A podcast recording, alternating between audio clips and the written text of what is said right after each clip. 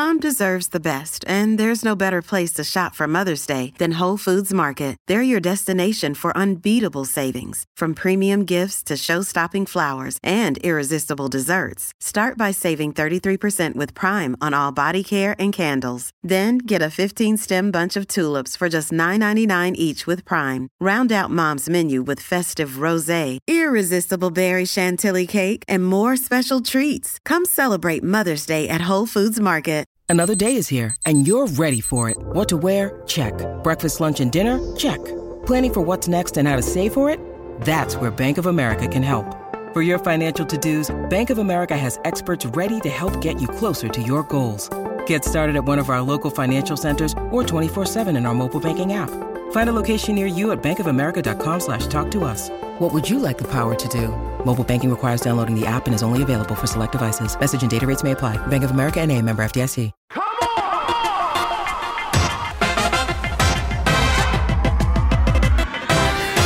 MK on the ground in South Florida. I've been, I don't know if people notice, we're getting in a little better dad shape lately, but I want to take it to the next level. I want to get strong.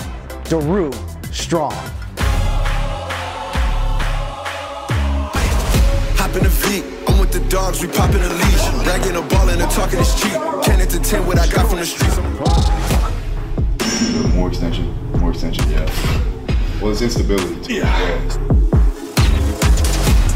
All right, what's going on, guys? My name is Phil Daru. We are here about to shoot room service diaries, and I'm gonna go ahead and send Brian and Luke through a Daru Strong training session.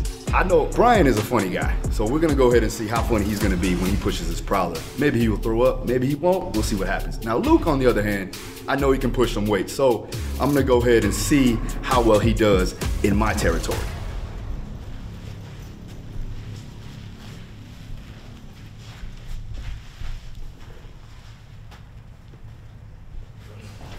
How we doing? Sorry, bro. I'm Oh, so good. sorry. It's all good. You don't have to apologize. Nice to meet you. I'm so sorry I delayed everything. No, no, no, no, Hey, no. Hey, nice to see you. How are you? How are you? Are you guys into ass tats too? Yo, so listen, no, but Yes. See, I knew, I knew I liked this listen, I'm guy. gonna show you. So, Oh no! What, what, what, what, I've never had somebody show me their dad's ass Dude, before. I This, you. this excitedly. Look, 'cause Holy he's- shit! Holy shit. It's like, well, that's like the one on the back of your head. Precisely, Yeah, yeah. like like mandala style. you Okay, know? yeah, yeah.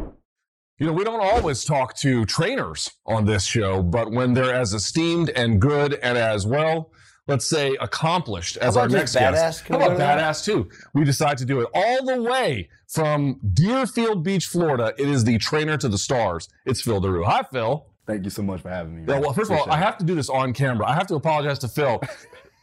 we were supposed to shoot this two hours ago. I went to the wrong airport. I am so sorry, Phil. I did this to everyone. It's my fault, bro. Well, this is what happens when you go to Florida, man. Things start to get crazy. I don't think I'm the only person to do this, though. I Oh, feel like it's happened before to other definitely people. Definitely happened, and, and what I'm seeing is an influx of people just migrating over to Florida. So then you have the traffic on top of that. So you're all good. You're my man, so I'm, I'm no problem. In, in honor of Phil, I tried to dress like random Florida man today for this, and uh, you know, I think I think I pulled it off well. You know? Phil, I, I- I think a lot of people don't necessarily know. Some people know who you are. Some people don't. Let's let's set the table for folks who don't. You are a trainer to a lot of MMA stars. Dustin Poirier. You've had a lot of guys in your stable before. Arlovsky, many other ones. You want a champion? You want a champion. What would you say that? Like, uh, describe yourself to the folks, and what, how do you view yourself and what you do? A performance coach, you know, primarily. I'm a teacher. I work with several now at this point, 5,000 coaches that I mentor around the world. So that's really where I go now is more so coaching coaches. But I still have my staple of fighters that I work with. I've been doing that for 14 years now. I've been training and competing in martial arts for roughly eight or nine years. I was a pro at one point uh, with Din Thomas. So uh, he started me out old school, yeah, yeah. Uh, I was 19, 20 years old after I got out of college playing football.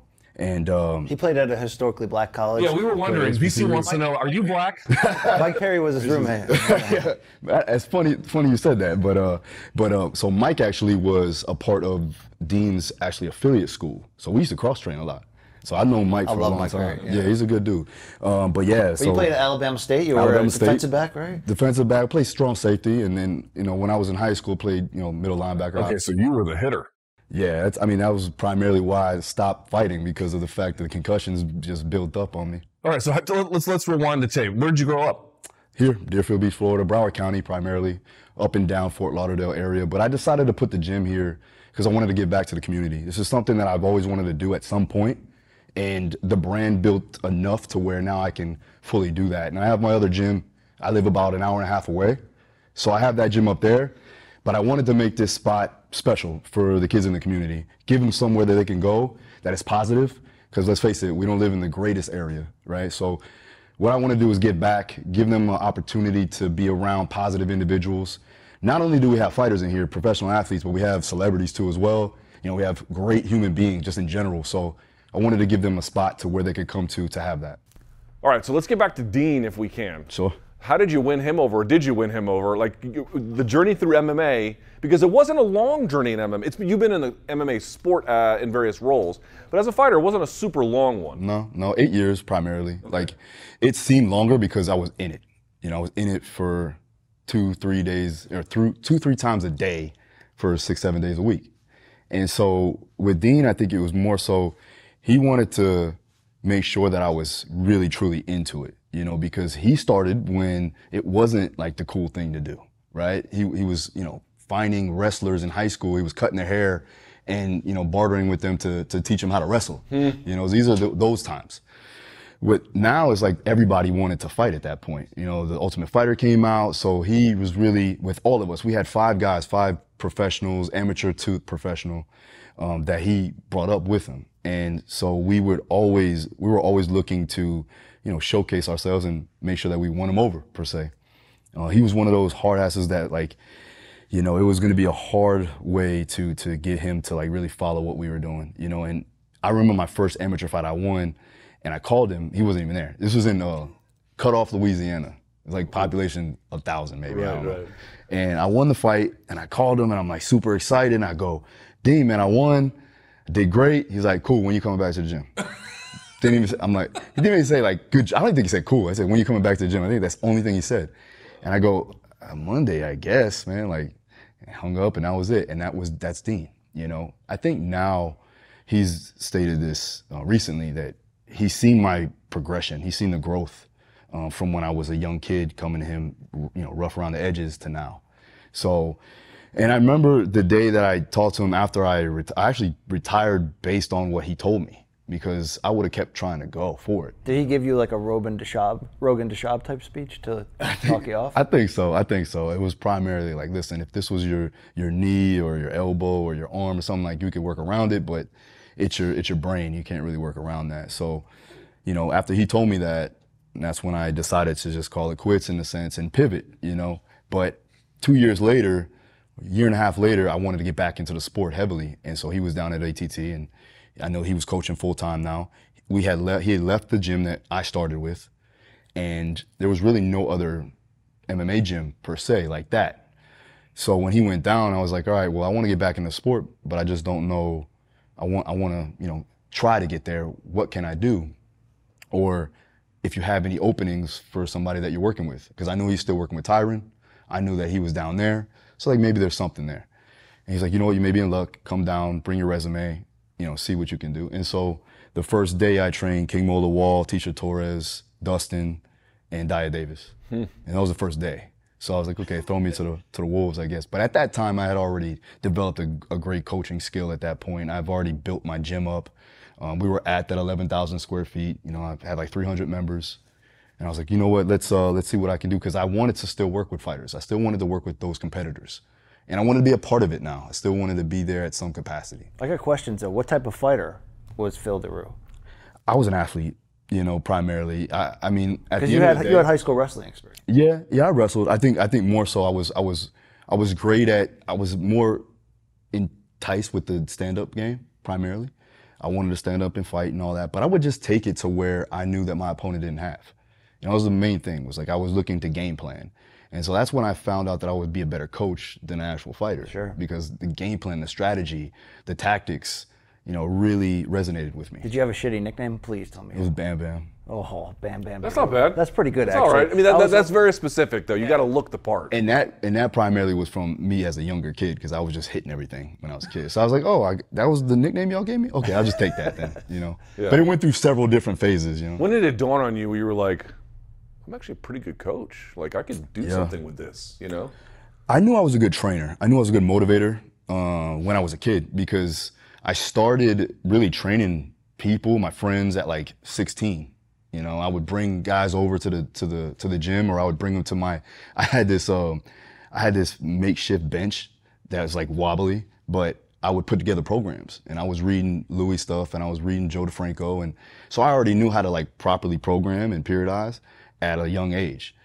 When I started to realize that I could coach at a high level was when I got to top team because I knew that the methods and the systems and the protocols that I was using was actually working at a high level and then I could relay and communicate properly to these people that take it to the next level on that way then I was like okay I got something here. Hmm. Right, On the excuse me, on the split between what you actually do, obviously so much of it is scientific and and involves the the body and, and nutrition and all that combining together. But how important is the psychological side in the success you've had? Do you think that that has allowed you to kind of start to separate your name from the others in this game? it's very big in the fight game. It's very big in, in just sport in general. You know, that was something that I needed to learn more of. I needed to learn how to properly communicate and understand personality traits and go to a point where I can test them and actually assess, you know, who they are as an individual. So then I can go ahead and relay over information that is going to get us the adaptation necessary. But you, sometimes you gotta you gotta get in that ass, so to speak. Absolutely. Here's the thing. It's funny. Some some guys don't like that, right? So some Yeah, guys, not everyone responds to that hard ass Some shit. guys don't like that. And I thought that going into that situation, because at this point I was training high school kids and some some general pop clients, and I had some college football players that liked that style, right? King Mo Lawal liked that style.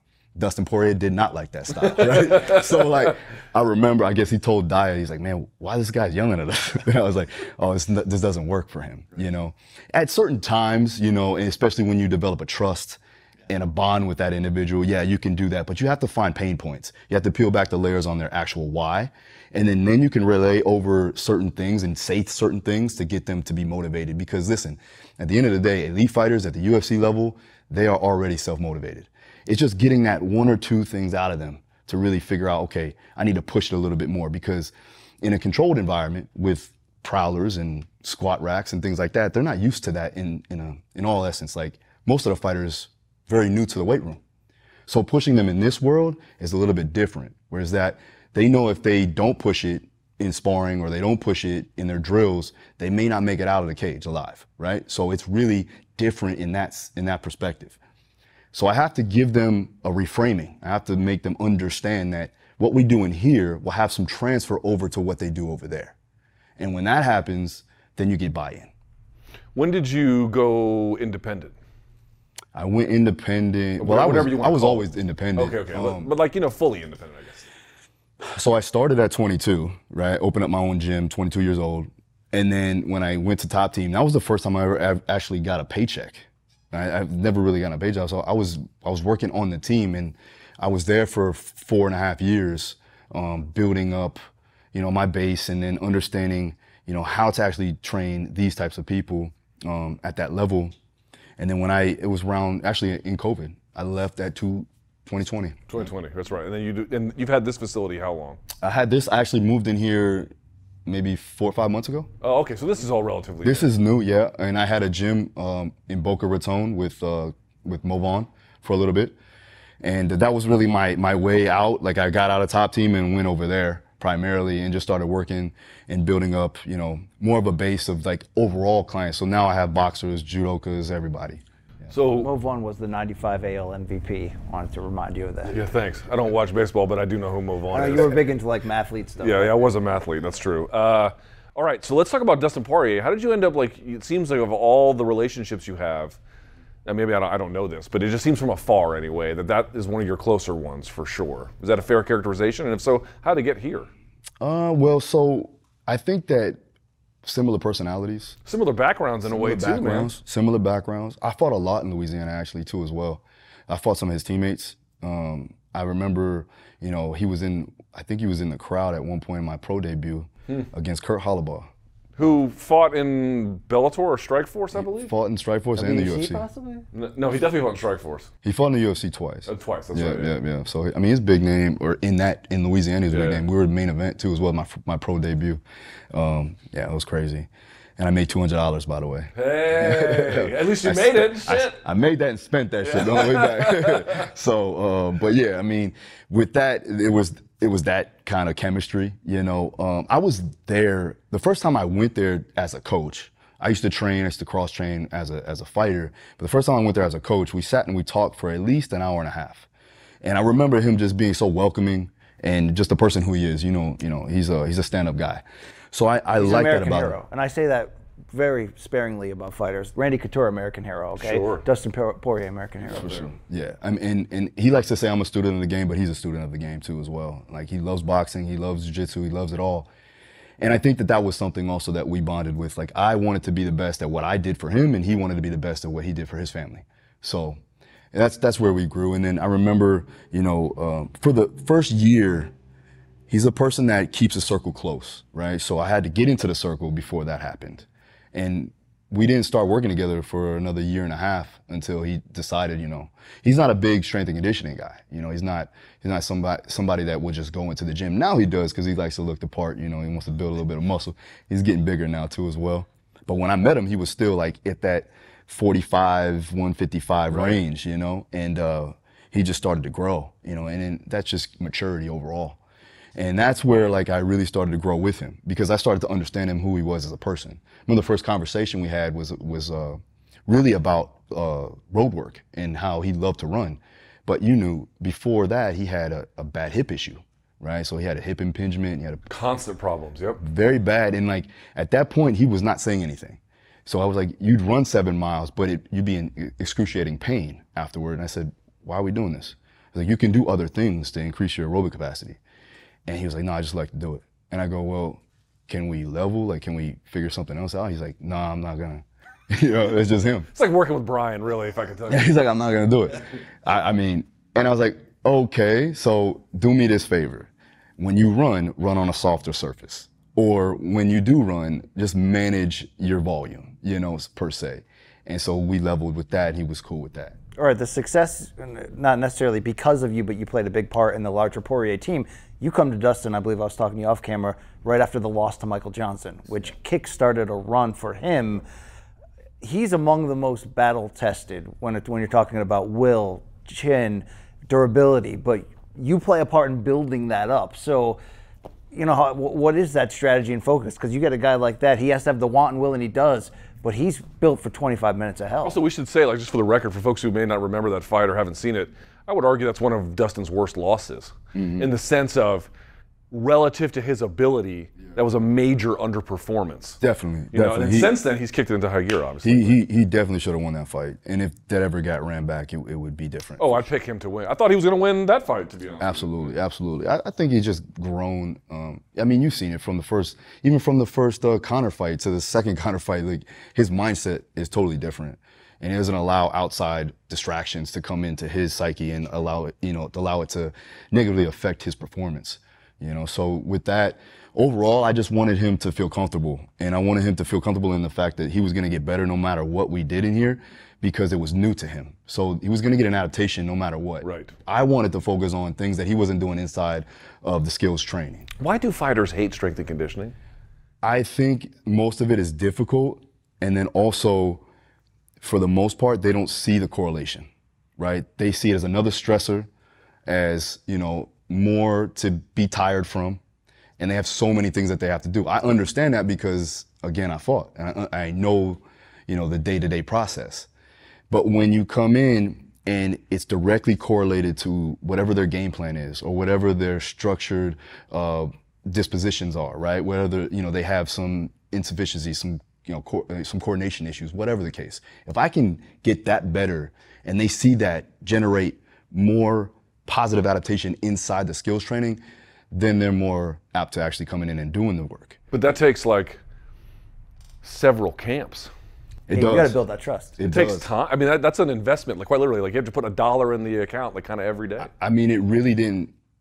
In the case of Dustin, it didn't start until the second camp, where then we started to implement certain things like cognitive conditioning and mobility work. And then he was like, "I just want to blow out my lungs today." And then we started to do, you know, things like that for him because he he he started to trust the process.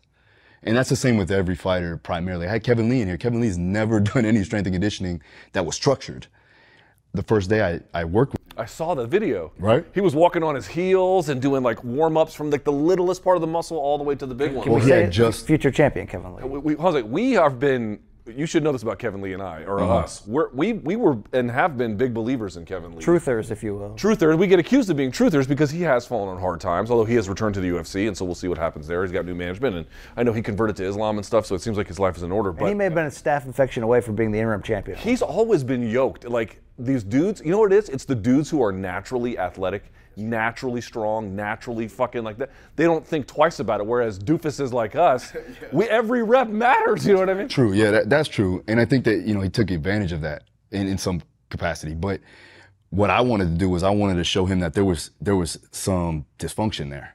He tore his ACL Yeah, oh yeah. again for the, The second same time. one or a different one? He tore both of them and then tore this one again Wow. against uh, Diego in in, in Eagle, A. right? And I saw the video and I could see him. And he kind of like he Yeah. jolted and he lost his He footing. couldn't move. Yeah. No. So then he came to me and he didn't even know who I was, which was great. I was happy with it. He knew like he knew of me, but he didn't he didn't follow me or anything like that. So when he came into the gym, I was just and he was going to Sanford, so it was right across the street at that at that time. And um, I go, listen, we're gonna develop more structure. We gotta get stronger in the surrounding areas.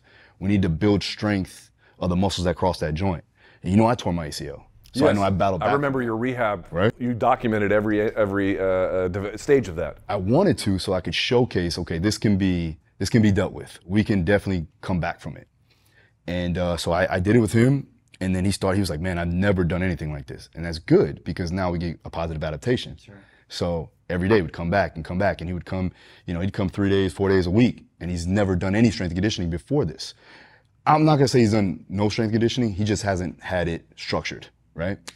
So yeah, he's been one guy, and then another guy that's fighting this weekend, Chase Sherman, who's been here consistently putting in the work. But he's a guy that's very intuitive. Like he loves to know what's going on, and that's where you find out who that person is. Like personality-wise, he's acetylcholine dominant. He's like very conscientious of what he wants to do and how he wants to do it and why he's doing it. And you have those types of individuals. Then you have those very A-type dominant people that are just like, I don't care. Just tell me what I got to do, and I'm just gonna go do it. then where does Joanna Champion fall into that mix? You know, because we we're allowed to have our favorite fighters. Luke won't stop talking about city kickboxers. I all, do like city all day, kickboxing. All They're good fighters. tell me about the dog that's inside Joanna. Jay is like is a different is a different animal. Like I first trained her on a Sunday afternoon. It was the first time that she started at top team. And she called me up and she was like, Coach, I wanna I wanna train. Can you do Sunday? I'm like, absolutely. She's like one of my favorite fighters. I was like, absolutely. When she walked in the gym, I'm like, I gotta train you. Because I knew she had that dog in her. Like I saw it. And uh, the first time I, I had her run the prowler, you know, it was like an initiation phase. Can you The- describe the, what the, this the, prowler. prowler? the prowler is the sled, right? Yeah, it's a sled, it's a push sled. You know, um, it even has a warning on there that you could catch prowler flu, which basically means you might throw up, you know, uncontrollably. And uh, and so I was like, all right, let's do that. You know, primarily it was more so just for muscular endurance work and everything else to break it down. But for the most part, I want to see where she was at mentally. You know, and mentally in that in that way where she couldn't take advantage, she couldn't control the tempo, she couldn't, you know, she couldn't pace herself. And that's another reason why they don't like it because I control the tempo, I control the pace. Right. So now it's gonna hurt no matter what. And they're not really that great at that in a lot of ways. And nobody really is. You Right. know, everybody wants to to kind of to get through it, you know. And um, maybe sometimes it's not about getting through it. Maybe it's sometimes it is about just testing yourself. Sure. Right? Creating that mental fortitude. So you, you talk about like personality in when people show up and what they say and what they prefer, but like I've detected your personality from afar. I mean, I've, I've known you for some time, but even then I could tell that they were a little bit different. So let me give you an example. Like, um, your methods are what I would call a mix between old school wisdom and new school uh, like I don't know, progressive ideas. It's this interesting mix between them, and I think you get that way because you're constantly um, investing in yourself, investing in your knowledge, investing in your like what do I need to know. So when you were coaching, when did you realize, okay, here's what I know is true, and also shit, I need to know more. And what did you do to solve that problem? I would reach out to as many people that I respected as possible. I would look for mentors. You know, I would reach out to Louis. I would reach out to Joe DeFranco. I would reach out to anybody that I knew that was doing it on a high level. And then I would also heavy into the books, be all into, you know, super training, you know, uh, science of practice and strength training. Those were like my Bibles in a sense, right? My, my fitness and strength conditioning Bibles. And so I would always do that. And then I have a long drive. Remember that. So I used that drive and I took it, you know, took advantage of that drive. So I call it like it's 95, I-95, it's 95 University. You know. so it was and it was four years of that, two, three hours Shit a day. adds up. Adds up. They don't use turn signals at that college at all. I'll tell you that much, yo. Not over there. No, no, no, no, no. No, we're running past things. Yeah, yeah. That's definitely. So yeah, I would just I would just spend time listening to podcasts, audiobooks, everything that I knew I needed to learn. I saw you at a- seminars a bunch too, right? Yeah, yeah. No, as as far as me going to Yeah, them, yeah. absolutely, yeah. Like seminars, workshops, anything I could get my hands on. Um, and going there was was really good because I could network too as well. So you know FRC and you know even with the CPPS and everything else and CFSC with with uh, Mike Boyle stuff, and I would find similarities, but I would also find differences, and I would pick the things that I knew that were going to work for me and my circumstances. and Just rode with it. You know, it's, it's weird though. I, I bring us all up to say like you came up at a time when like strength and conditioning. We talk about MMA being the dark ages in 05 and 06, but dude, strength and conditioning was even fucking worse. I'll never forget, dude. This is a true story. This is why I ask you about it. I remember I one time went to go interview Brandon Vera. This is before he went to Alliance. He was with Lloyd Irvin at the time in Camp Springs, Maryland, just outside DC. So I was like, bet, let's go over there. And I show up, and he was very friendly. It was he was doing like two or three days, so this was the evening session. This was right before the fight with Tim Sylvia. And uh, I remember they were like, "Oh, you should have seen the strength and conditioning class this morning." And I'm like, "Oh yeah, what was it like?" They had video of it. It was just Brandon Vera barfing in between, like they'd be like exhaustion barfing, and they'd be like, "Okay, 25 more laps." I'd be like, "What the fuck is this?" Right? We have come a long way from that. It feels like, and it feels like on the MMA side, for me, you were one of the first ones who was like trying to be scientific with it. Well, he's still got the sled flu, so he's got Okay, the okay. school touch, There's right? always going to be a place for that in when you push yourself to the limit, but it, but they would seek that out, right? Rhabdo the clown and CrossFit, all that shit. Well, here's the thing, and, uh, and let me let me just say this: like, I would never really do that unless it was for a specific reason, whether that be Fuck this guy. yeah, or that, yeah, right. Or like I wanted to see, or I would test them. It's an assessment process. So how much sprint work can we do in an extended amount of time? How much can we recover from within a certain amount of time? Because now I can use field-based activities as, as opposed to going to you know a UFCPI, and then they weren't they weren't even around at that time. Or like another lab testing where VO2 max and lactate threshold, I can give this a go and actually have that as a baseline assessment and then re reassess them afterwards. So I would push them right into the edge and then I pull them back. Right. And then I remember this was when I was fighting too. It's like five by five minute rounds, circuit training, do it one minute each and go until you die. And that was like the main thing. And everybody did it, you know? And so I decided, okay, what are they not getting that what are they not getting outside of the actual skills training? They're not getting maximal power output. They're not increasing their explosive power as a whole because they're not giving the adequate amount of rest periods. And they're also not doing low intensity cardio. They may be doing road work, but they're pushing into lactic zones because they're competitive and they want to push themselves mentally. So then I'm like, all right, we got to go from a high low approach. So I got to give, I got to ramp up their alactic system and I got to ramp up their aerobic system. And that way I can give these two systems here and bring them together when they do their skills training, which is primarily somewhere in that lactic zone. He's an artist. Yeah, you can, telling- you can th- this is what I'm saying. Like I've seen the development of all this. When did we cross paths? When did I hit you up? Because uh, I remember I did a story on you for MMA fighting. I think that was it. I think that was it. And then I seen you in Dallas. Yes. And then that's when we talked. Yes. And um, that was when Dustin got the eye poke from, from Eddie. Eddie. Yeah, that was. Uh, Oh, fuck, that was, was right. 211, right? Yeah, that's right. It was Stipe was on that card. Joanna was on Joanna was on that card. That's right. Yes. That was my first. That was my first. That was my first uh, UFC event that I went to actually. Is that right? Well, the reason why I bring that up is because I did a story on, on Phil for MMA fighting because I was looking up coaches who were trying to do different things.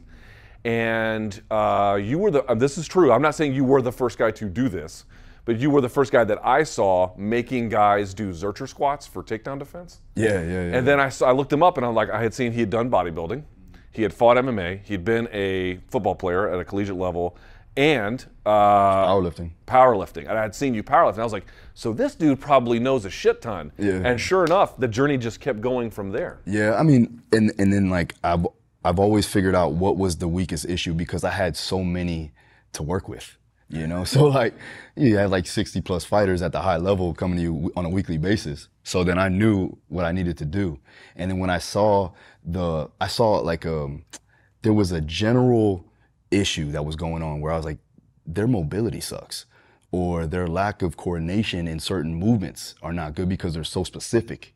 So like even running was an issue. Like watching their gait was a problem. And a lot of jujitsu guys that come from that jujitsu background, like tight hips, you know, tight upper back, you know, so or tight low back and, and kyphotic posture, and that that'll affect your movement, right? So I wanted them to be better movers because I knew if they were better movers, they could correlate that over in a skills perspective. Dude, I, re- I remember distinctly, distinctly, what year was this?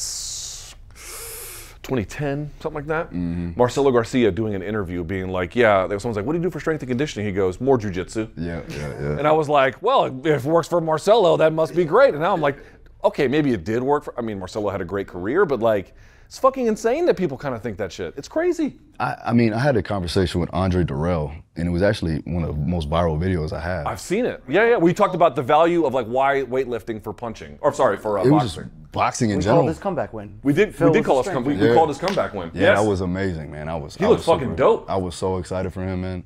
He's a guy that really put in the work, and then like is is a student. He wanted to learn what was going on. And he's grateful to be here too. Like, Oh, he hasn't lost that. Super like, grateful. Like this is another great opportunity. Yeah, he That- called me like he was a like a fan. I was like, bro, I'm a fan. Like, what are we doing? Like, so I, I was more so just just happy to help him in that in that in that way. So I wanted to make sure that he had he had all the tools necessary. So when he asked me that, yeah, this is Broward, bro. Yeah.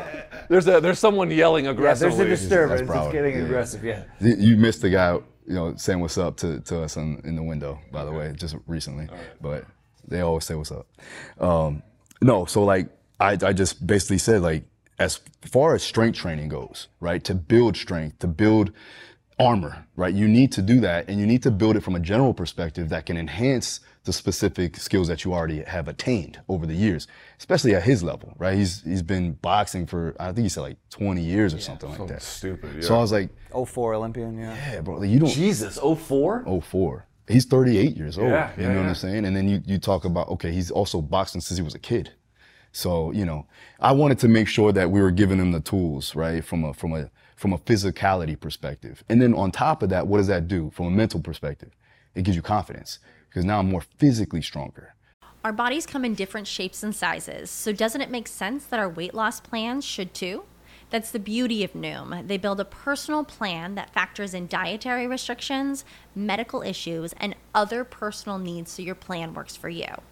Noom doesn't restrict or shame when you want to treat yourself. Their flexible program focuses on progress instead of perfection. You don't have to give up carbs or anything. And with their daily lessons, you can learn something new about your food choices every day. After just a few days of using the app, I learned how to recognize cues for overeating and how to choose the right foods to feel full. Stay focused on what's important to you with Noom's psychology and biology based approach. Sign up for your trial today at Noom.com. That's N O O M dot com and check out Noom's first ever cookbook, The Noom Kitchen, for a hundred healthy and delicious recipes to promote better living. Available to buy now wherever books are sold. So then when I go on the mats or I go in the cage or I go in the ring, I know that I have the skills because I do that every day.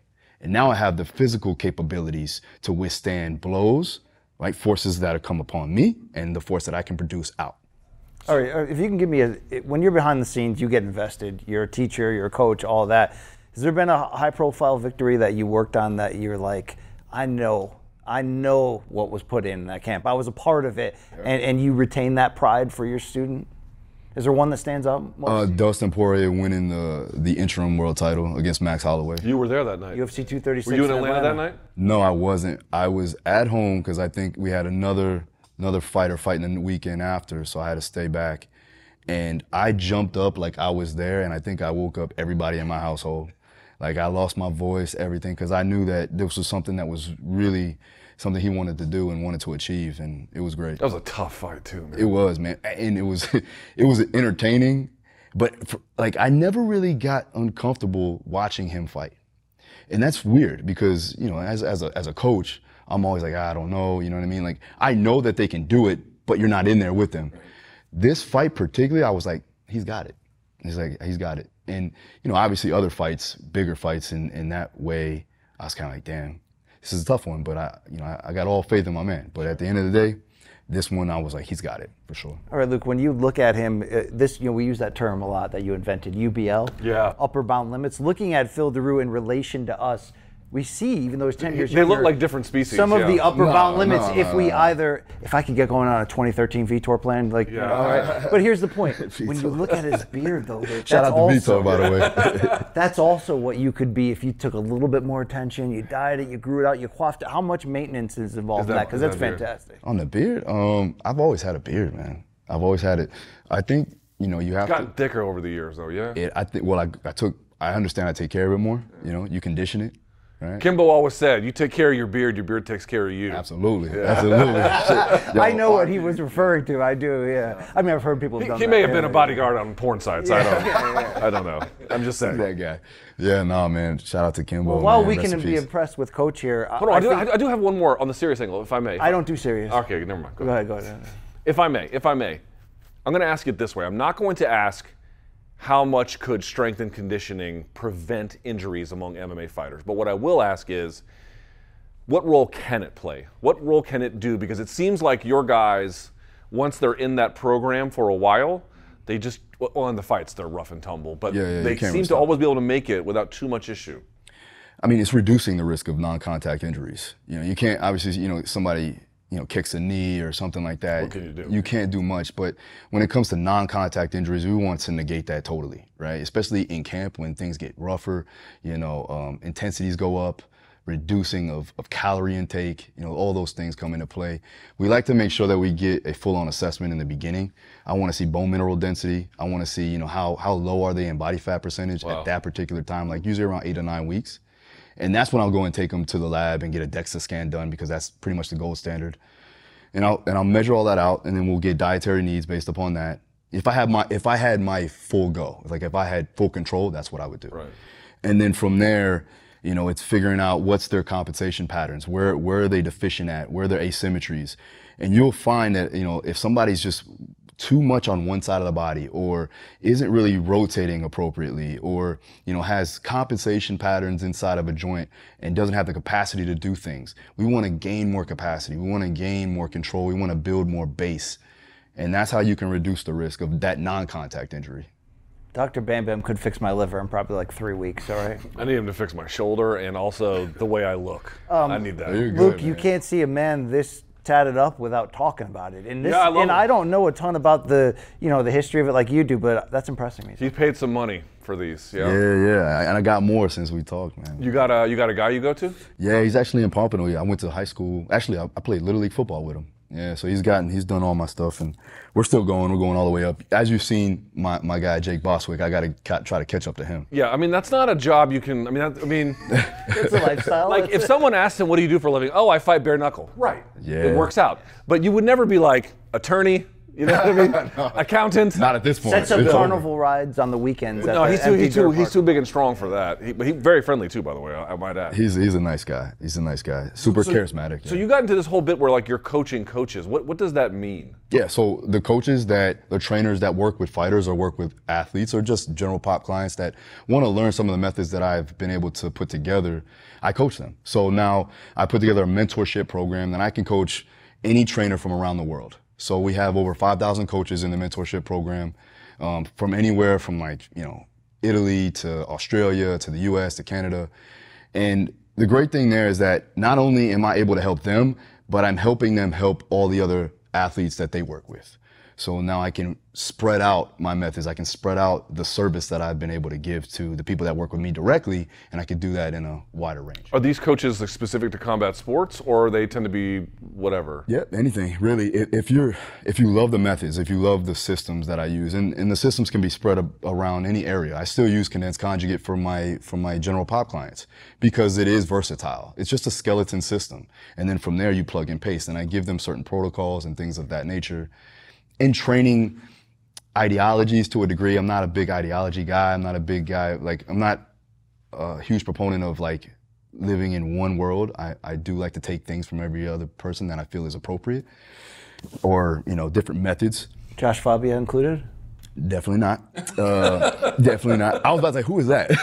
that would have been better. That Diego's old guy. Nah, like bro, there's uh, there's certain things that just doesn't make sense. But you know, it- and when it comes down to it, it's like fundamental movement patterns, understanding fatigue management, you know, understanding uh, communication, and then putting it all together in a systemized approach that can progress an athlete and also reduce the risk of non-contact injury. That's the that's, the That's main the root premise. strong right there. Bro, that's it. I- I'm looking at this equipment. I'm so fucking jealous of your equipment, man. Man, we was gonna train, man. What I happened? know. Uh, I flew to the wrong airport. that is what happened. That's a that's a true thing. I, watch this. Ready for this, BC? Tell me if I say anything wrong. So the back extension there, the Ghost machine. Here's why that one's special because you've got the back tray on it, which means with the bands on the bottom, which means not only can you do barbell raises up the bottom for your posterior chain, but you can now attach bands to it as well. The one I have at home does not have that capability. This one allows you to go Pete Rubish super heavy on the back end. Yes. That's heavy there. Pete Rubis Pretty- heavy. that's yeah. pretty nerd heavy right there. That, Um, there's your there's your deadlift jack. I have the Well, exact what we same- call what do we call band tension at an end range? Oh, I don't know. I don't do bands very much. So bands at an end range gives you accommodated resistance. Accommodated resistance. That's it. Phil, can I ask you last key one. I want to get on questions that seal row before we go. Okay, yeah. You, Well, you I've- I've never- I've never used the seal row. What about row. the reverse hypers? I have a reverse hyper. Okay, good. Can I ask you key questions about gym culture? But I want you to be dead honest with me, okay? Lifting gloves, yay or nay? No way. Yes! No way. Fuck you! No Fuck you! I look like the president of? shit! way. Eat shit! Eat shit! Yeah, do you, do Do you wear look- with the do I fingers like out? the do you do the fingers of, out with it? of, uh, I don't. I don't use that. I haven't used them since high school. but, please, good. You know, but I- if it's good enough for Ronnie Coleman, Phil, Phil listen, in, I- in GSP, it's Phil, good enough for me. Listen, all right? listen. I'm 43. Okay, it looks like I've been hit by a bus, and they threw lard on me. That's what I look like. I look terrible. But there was once upon a time I lived in the gym. These fuckers don't believe anything I say. All right, back to my line of No, no, no, hold on, Phil. True or false? I respect I respect his knowledge. Bro, you 100%. go into oh, any It's very book heavy. You know. You go, dude.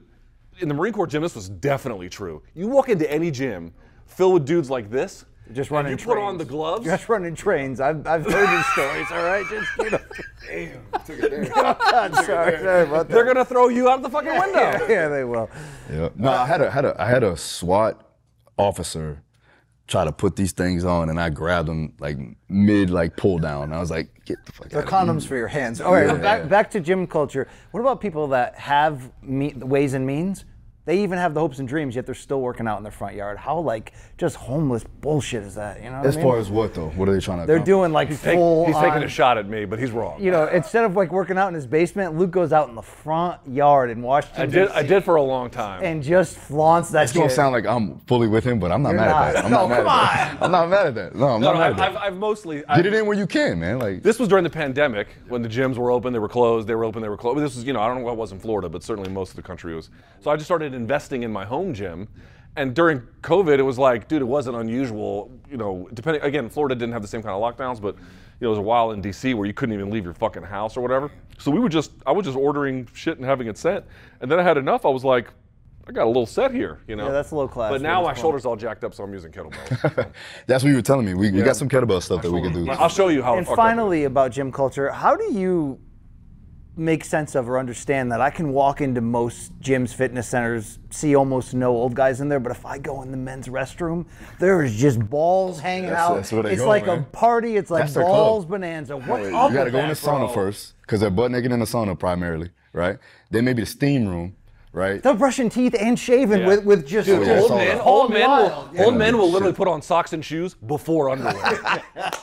That's very true. They don't do That's that very at true. Daru Strong, I don't Nah, think, I, I left the gym after that one. I was good. I, I never went back on that What's one. the number one benefit? I guess the number one benefit of owning your own gym is what? Like you can just work out whenever the fuck you want. Yeah, you can. I mean, I use this is my lab. you know, Right. This isn't like to the public or anything. No, no, this is private. Um, but yeah, even I, when I started the gym, I just got sick. When I, I started at a at a real competitive powerlifting gym when I was fighting too as well.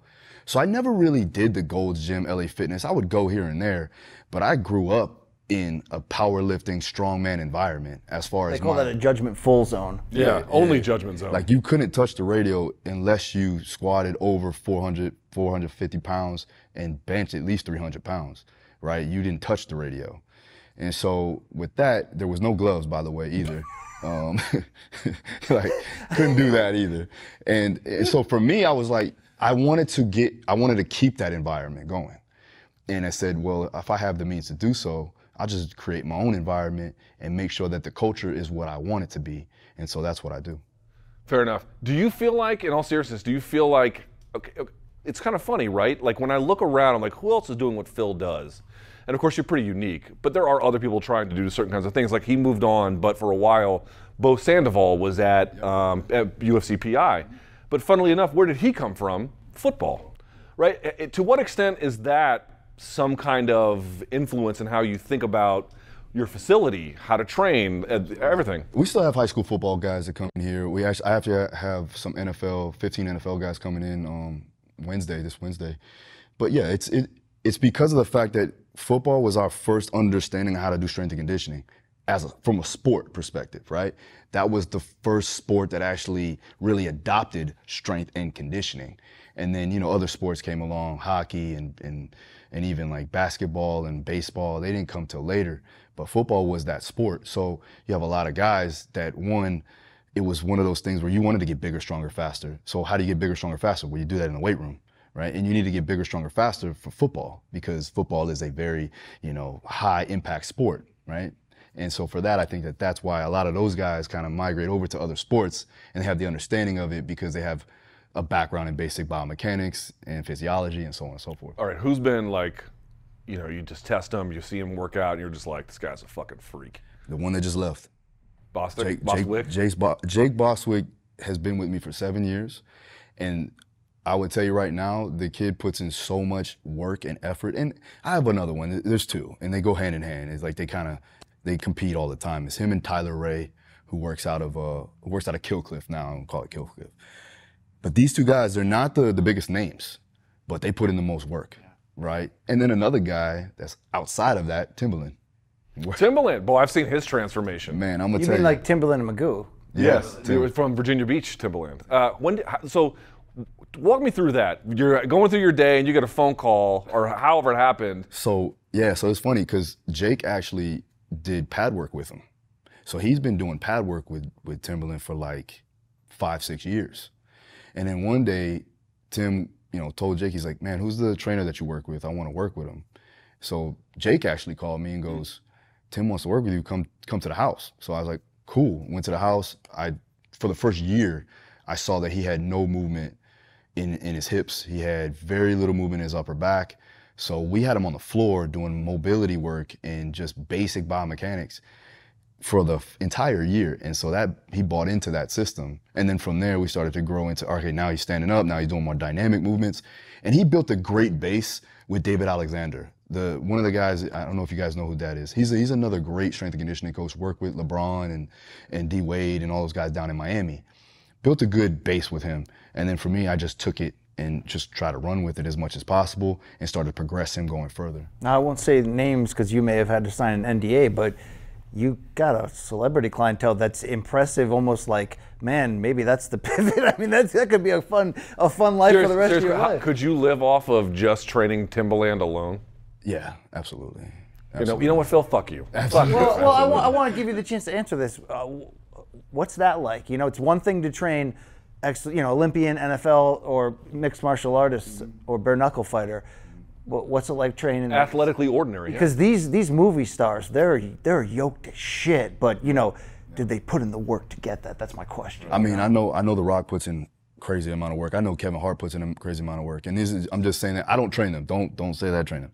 But I know the guys that do. And I know, you know, them as as individuals, they're the hardest workers in the room wherever they go, right? But Timbaland is the same person. He's the same way. I put him with some of my elite fighters. He trains with Jake sometimes. He trains with Tyler sometimes. I've seen that. Yeah, yeah. You've seen it. And he may not be able to do most of the, the actual, you know, exercises or, or anything like that, but he'll still put in the effort, which is important. And I've noticed with the most elite people, they they're that that common theme of effort is solely there. Right. He may be athletically ordinary, but in no other way is he ordinary. What he's trying to say is that Marky Mark does so much shit before you even think about waking up each morning. Yeah, it's not chicken and broccoli that got him those abs. Let's just be very well. Maybe it helped, but yeah, he probably- I'm sure. I'm, listen, all those guys in Hollywood. Who's the guy who plays Thor? Like Hemsworth or whatever his first. I, I, my, my wife has a crush on that dude, and I was, she was like, he lifts so many weights, and I'm like, he does. Are you doing a Gringo Poppy bit right now? Is this what's going on?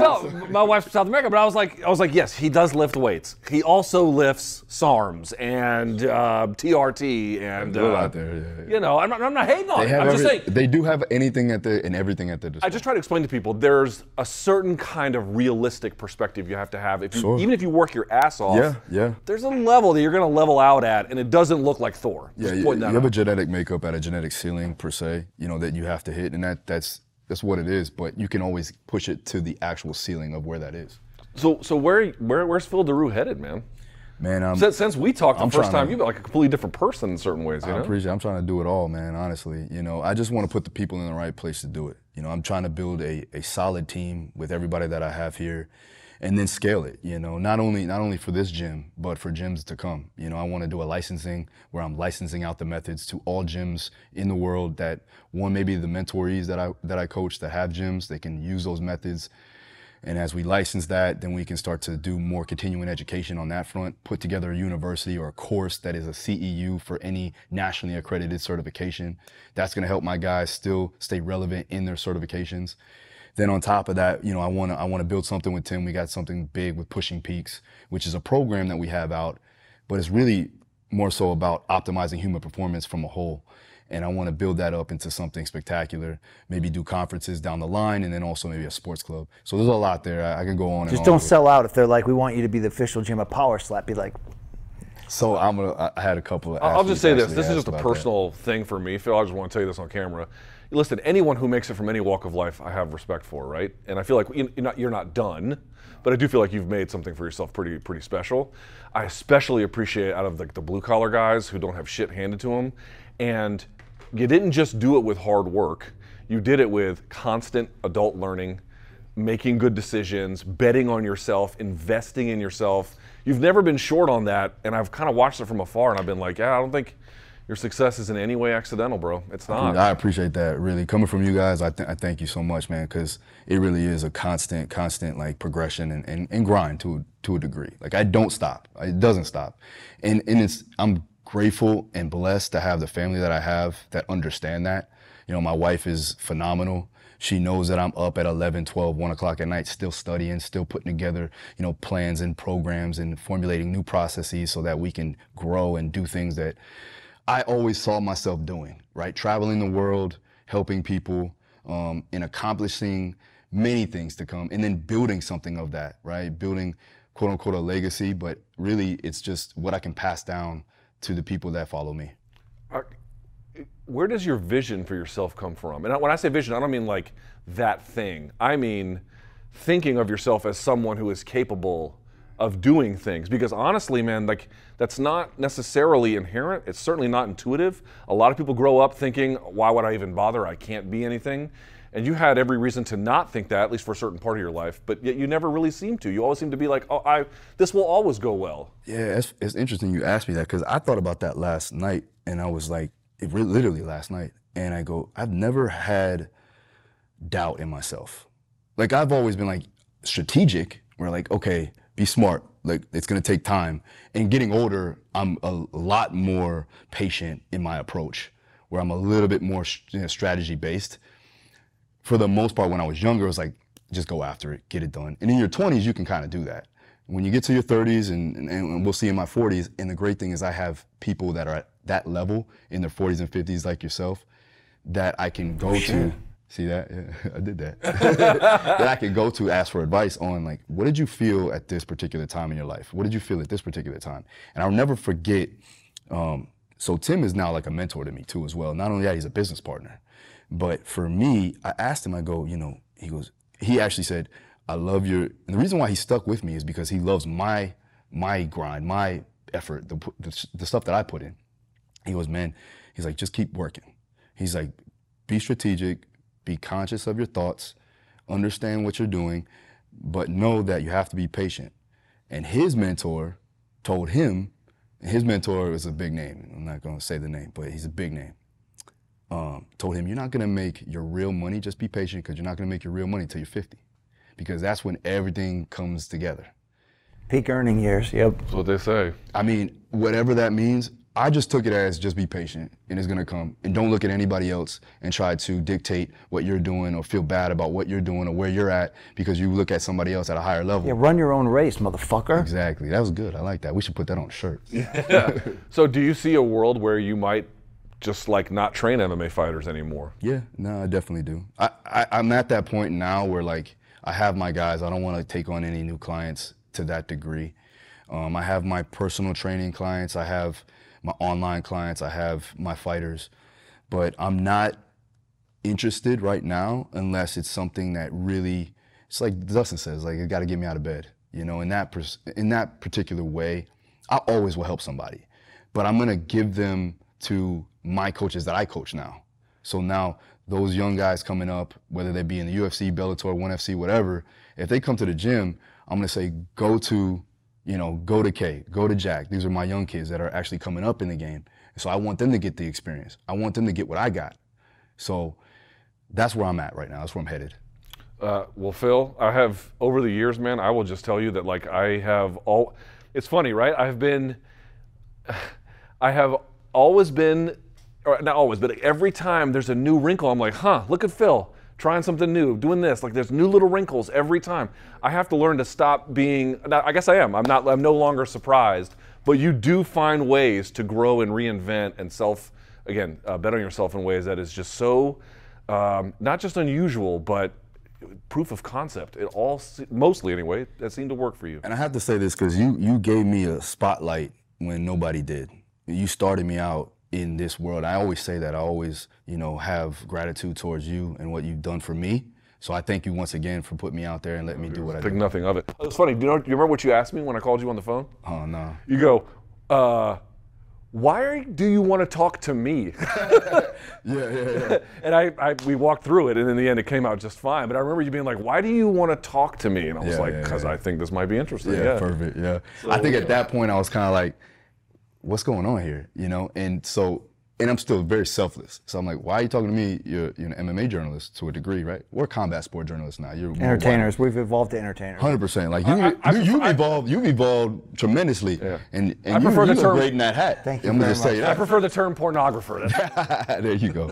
Yeah, and I've always watched your breakdowns and everything, and it, and you come at that, at that way, and like in that way, the same way I come at physical preparation.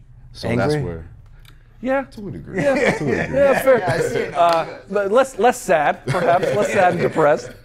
Uh, well, Phil, thank you for bringing us in here, man. Thank you, man. Uh, I guess if folks want to get in touch with you, and I, I actually don't know who is the right person for Phil Daru. Like, who would I send your way? Uh, Seems like you cast a pretty wide net. Sure. Yeah. I mean, well, if you were to go to any of my social media accounts, you can get me there, Daru Strong at Daru Strong, and then I have my accounts for the gym and, and education space, and then my website is darustrong.com. My Twitter is at Daru Strong. My if you want to find out more like videos and stuff, it's Phil Daru on YouTube. I get all, all that stuff on there. But if you want to contact me directly, you can contact my assistant Maureen Shea. She's a two-time world champion boxer, so don't Hey. don't don't uh, don't get slick out the mouth. She trained the Million Dollar Baby for the film. She, and she yeah. looks the part, man. She looks. Uh, it was great meeting her. Luckily, I didn't tell her my review of the film. It just goes off a cliff, dude. I mean, I know it won a lot of awards. No one prepared me at all for that. it gets right? sad. Yeah, it gets sad at the end. spoiler alert. Luckily, she did no writing on the film. Yeah, fair enough. Right, but at Maureen, Sh- or actually, it's it's Maureen at DaruStrong.com. There you go. All he does is build champions. build champions, built himself, built a business, built champions, and uh, not Imagine, imagine this artist could take an, an unfinished work like this, like this dad bod, and give him about give him about three to six I weeks. need, I need to move You to know- Florida and see what happens to my life. I honestly feel like I'd be, I'd look completely different. No, absolutely. I would, I would let you inject With me the in my effort he ass, put in, dude. absolutely, for sure. I, I, well, you know, Phil, I'm pretty pathetic these days, but I try. I try.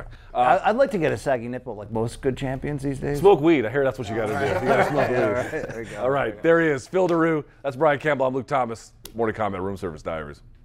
A supportive work environment can help everyone working in schools stay resilient. Just finding people that can reassure me that I'm doing my best and that there are people out there who understand me and can help me through these situations. You are not alone. Leaning on each other uh, colleagues in education is, is essential. You have to. We take care of one another.